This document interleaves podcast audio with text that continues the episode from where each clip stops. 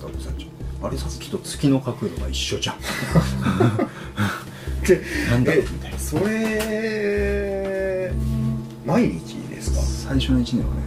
マジで、うん。やばいね。2時間平均睡眠時間2時間半。だったはずだよねよう考えると。よマジか。すげえな。意味わかんないよ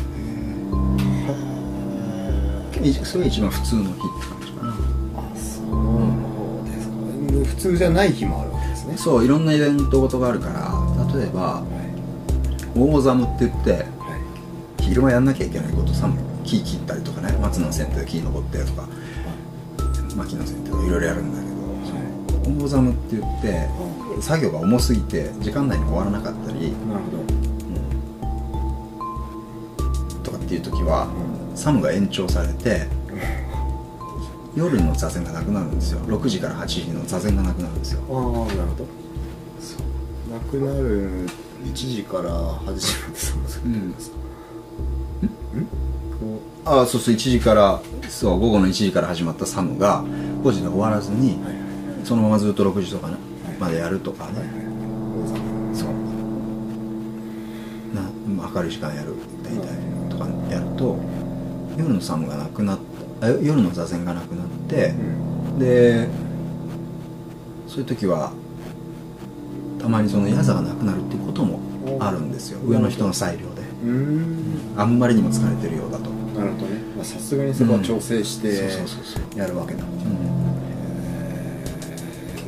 だからそういう時はちょっと長めに寝れたりとか。なるほどうん、へうん、とかまあでもそのあり1年の中に結構あれはななんですか？き毎月何かしらあるの？常になんかあるよ。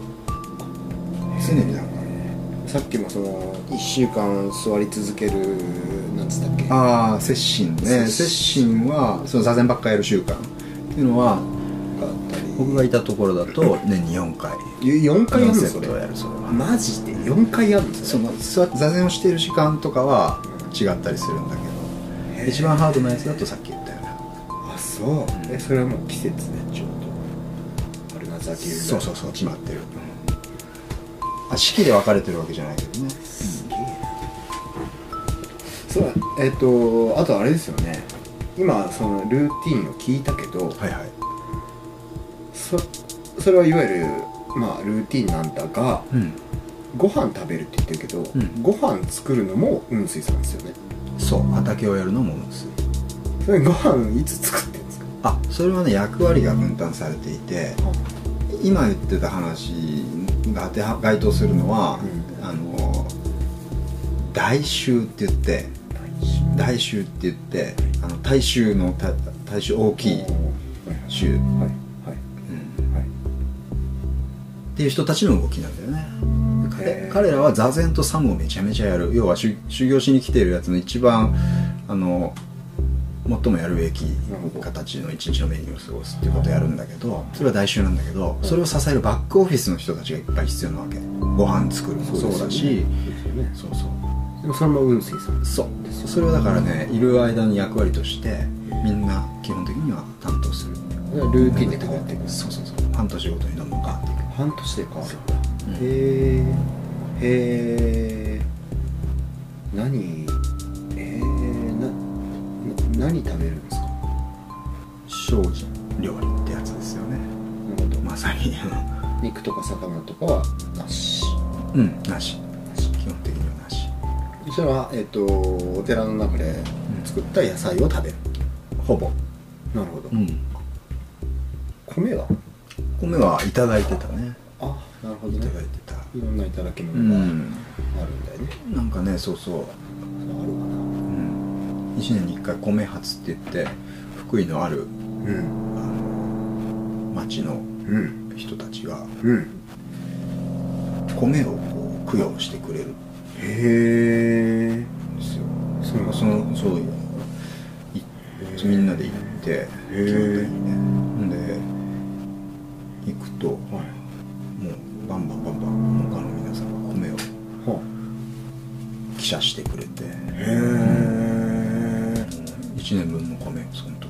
えー、そんな量、うん。そんな量？そう。すごい。仕上げ方それがずっと続いてる。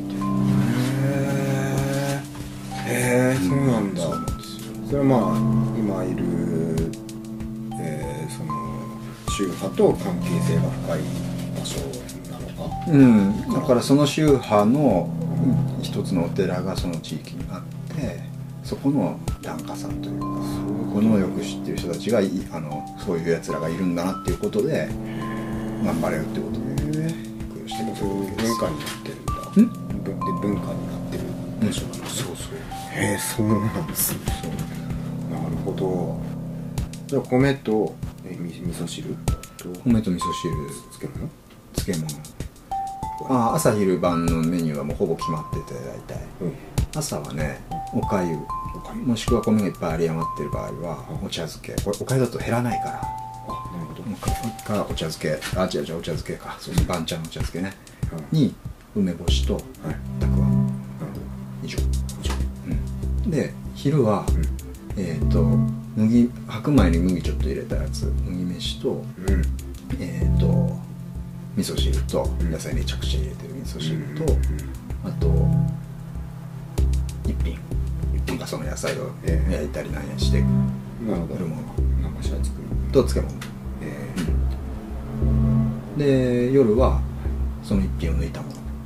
ー、あ抜くんだ。うん。あへえ。これが大体毎日食うものかな。へえ。その一品は自分で考える。もうそういうこういうメこれメニューがある。自分で考える。自分で食事担当になったやつが。で、えー、当節さんも作ってますか？うん。へえまあそうか。やつやつだねそうか。へえなるほどね。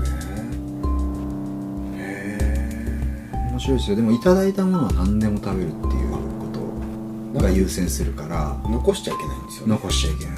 音立てちゃいけないとかまあその厳密なルールがあるんだけど食べ方なるほどなるほど、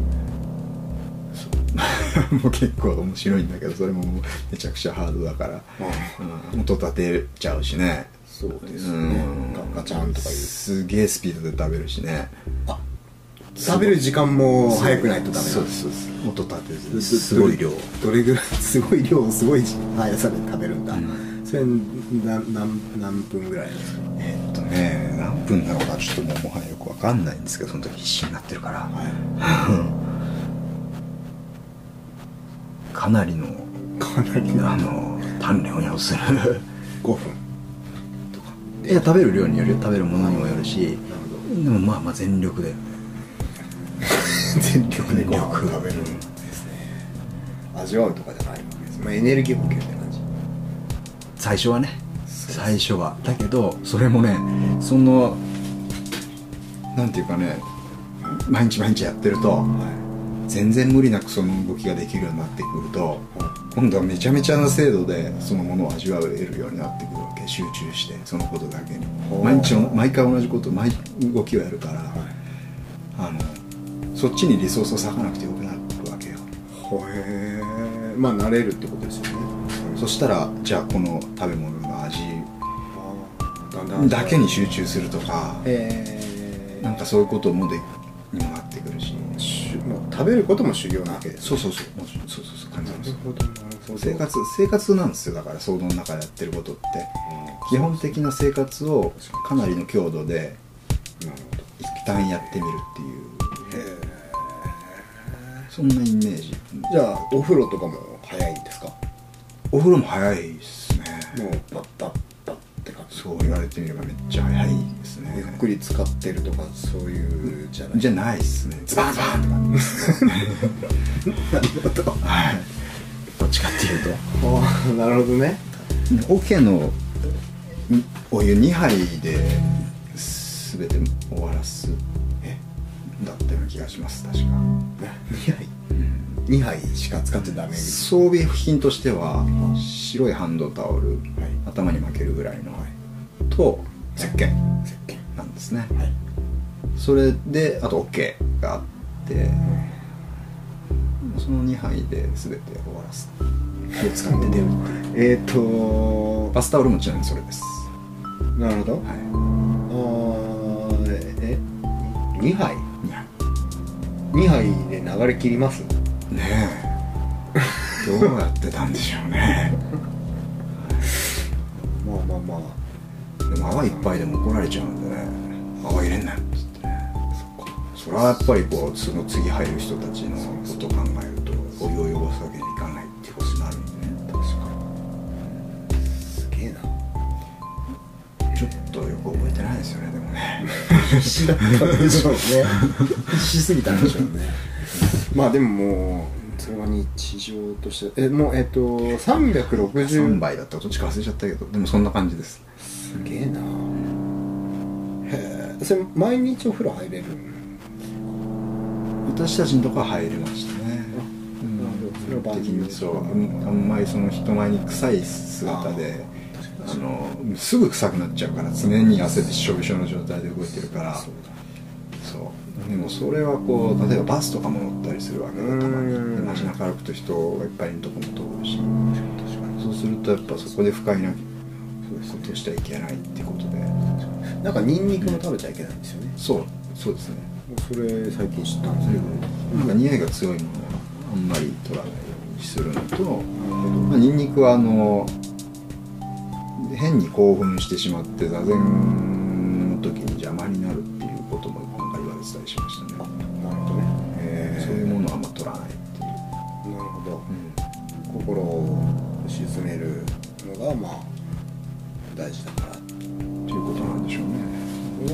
俺にはハードスケジュールですけどね全然沈まないヘトヘトですよねねえじゃんねえじゃ緩急がすごくってだから。はい。座禅してる時とそれ以外の時間との緩急が。確かに確かに。止まってる時と動いてる。すごい緩急まさにねよく考えると今こう話してきたこううん。今ここにある瞬間と時とうん時間とうん。もうもうちょっと先の未来を見て動く、うん。今ここじゃない時、うん。こうやるわけですよね、うんうん。その中で自分を見つけていくっていう修行をしてるっていう。面白い。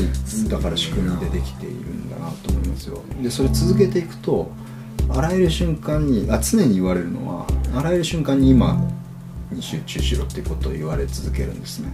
数少ない言われることのうちの一つとして。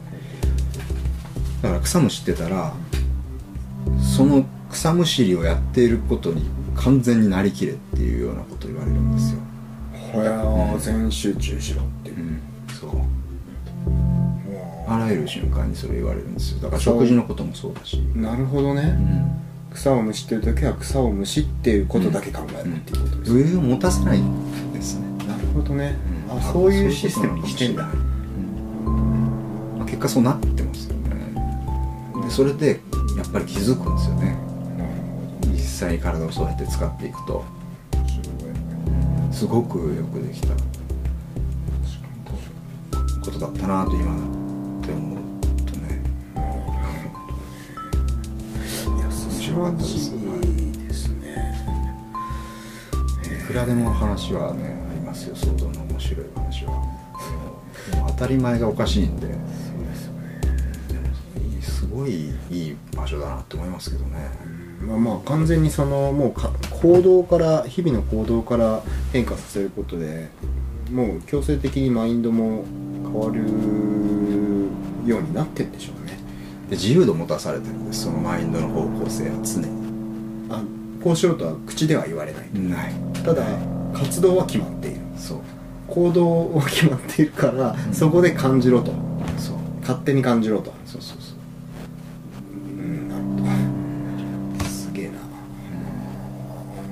まあでもそれが何千年と続いてきたまあ中で一番こう 残ってったというか。まあ他の方法もねいっぱいもちろん残っていいるしうん。座禅って座禅っていうか禅の日本に残ってる禅宗の修行と呼ばれるものは今現代ではそういうふうになっているっていうことを思いますね僕僕が言った時の感想としてはそういうふうに受け取ってますね。でもすごいなと思いますね。それがあり続けるのってうん。誰かがそのそこに思いを乗っけて応援しているという構造がうん。今もあり続けるっていうことだから。そうだね。まあええー、と思いましたよ言ってみてね、よくしたね。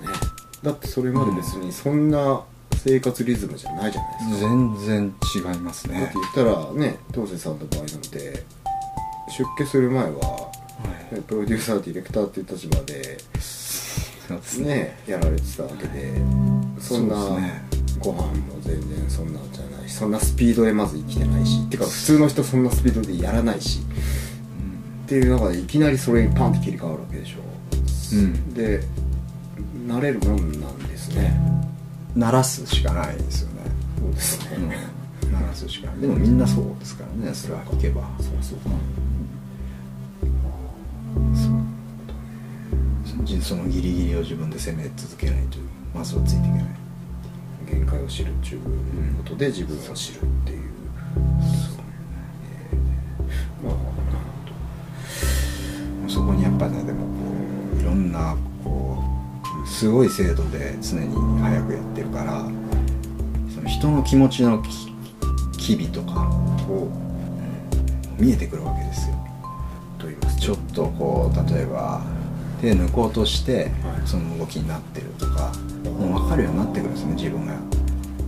そういう制度でやってたら。やってる本人も必死だからあ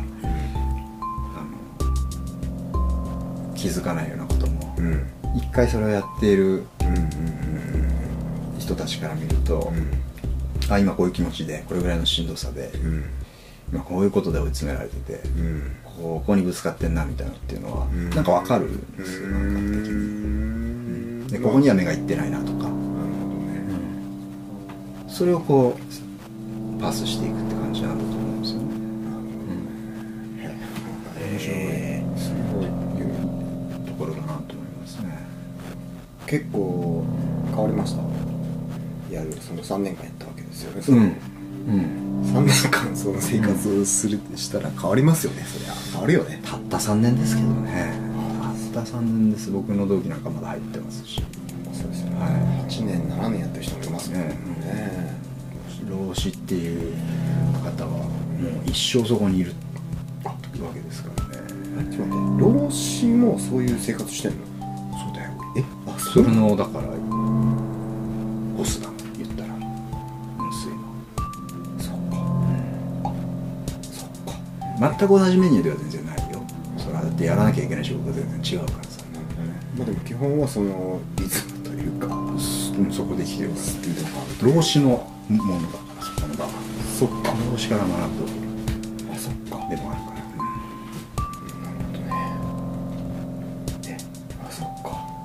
その人の思う形その人となりがその組織にこう現れるわけだから。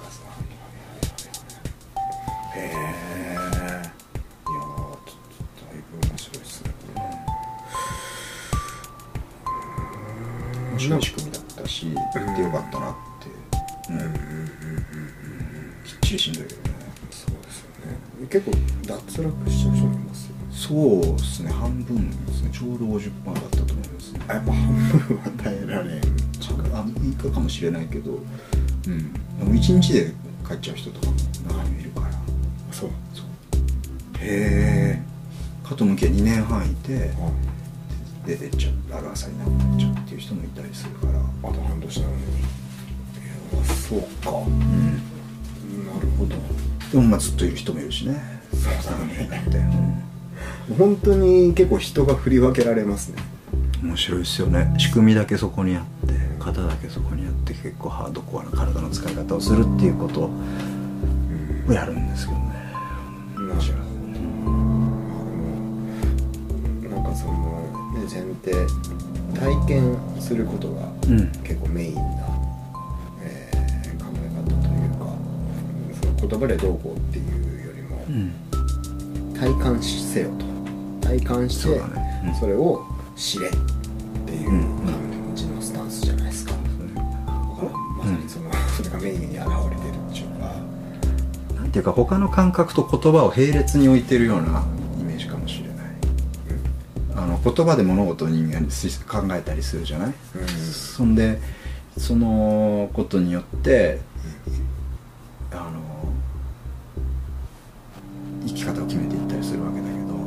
言語に置き換えて認識してえーインプットしたらそうそうそうしてますね。そう普通は。そう。なんだけどそれだけじゃないわけですよ本当は。そうですね。そう。で言語化されてることっていうのはあまりにも少ないし人間にとって関係のあること、うん。近しい言葉しか認識できてないわけじゃない、はいはいはいはい。それは世界を知るにはうん。情報不足だとうん。いうことだと思うんですねうんじゃあ言語以外で感じ取っていることとかも、うん。そのちゃんとこう見てみようなるほど。と、変換した瞬間にそれはダイレクトな情報じゃなくなっちゃう。みたいなことをなるほどね。ししやってたことにもなりますよね。なるほど、うんうんうん。それが体感するしかないわけですね。うんなんかそうですよね。そのまあその芸術とかもアートとかもそうだと思うけどその、うん言葉にならないからその、うん。絵として表現してたりうん形として表現してたりするわけで、そこにはうん。言語化できない過去たら何かがあるといううん。証拠だと思うんですよね、まあ、そういったものをと近いですよね。体感する体感。それを日常の行動の中でうん。感じようとするっていうのが、まあ、禅の、うん。まあ、やろうとしているうん。感覚ということですね。そうでしょうね。なるほどね。いやえー、またたくさんあら、はい、聞かせていただきました。のでまあこんな感じで今回は純粋純粋ね。面白い。まあ多分まあ聞けばほ掘ればどんだけでもいろいろそうですね。あるんでしょうけど、ねいつかご要望があったら。そうですね、はいまたあのーもっと聞きたいって人はぜひあのお便りフォームの方でね、まあ言ってくれたりとかうんでもこんなこと聞いていたいね。ねまあ面白いですけどね。まあ面白いですよ、うんそんなこんなことする人は人類の1%以下だと思いますしなんか人間の知り方の仕組みの一つっていうかね、そうか面白いですね。方法論として面白いですよね。まあ、それをやってきた、ね、実際の、ね、人からこう話を聞けるっていうのは結構貴重な ことだと思います。現代に 自らっていう感じですかね。い。い。や素敵なところですね。面白いお話だったと思います、うん。ありがとうございます。ということで、えーまたねちょっと告知というか、えーとですねまあこれん？これが多分上がってる頃には、うん。まあ、トークイベントは終わってると思うのでまたねちょっと別で僕あのまあ自分事なんですけど、はい。あの岐阜の岐阜市にあるあのギャラリーさんの方でもちょっと僕同時開催でちょっと展示がありましてそこであのーライブパフォーマンスをね僕はするのでまああのモジュラーシンセっていう楽器とライブペインティングを、まあ組み合わせた、まあ、そういう書くという行為を直接音に変換するみたいな面白かったですね。活動してまして、はいまあ、それをちょっと岐阜の方で、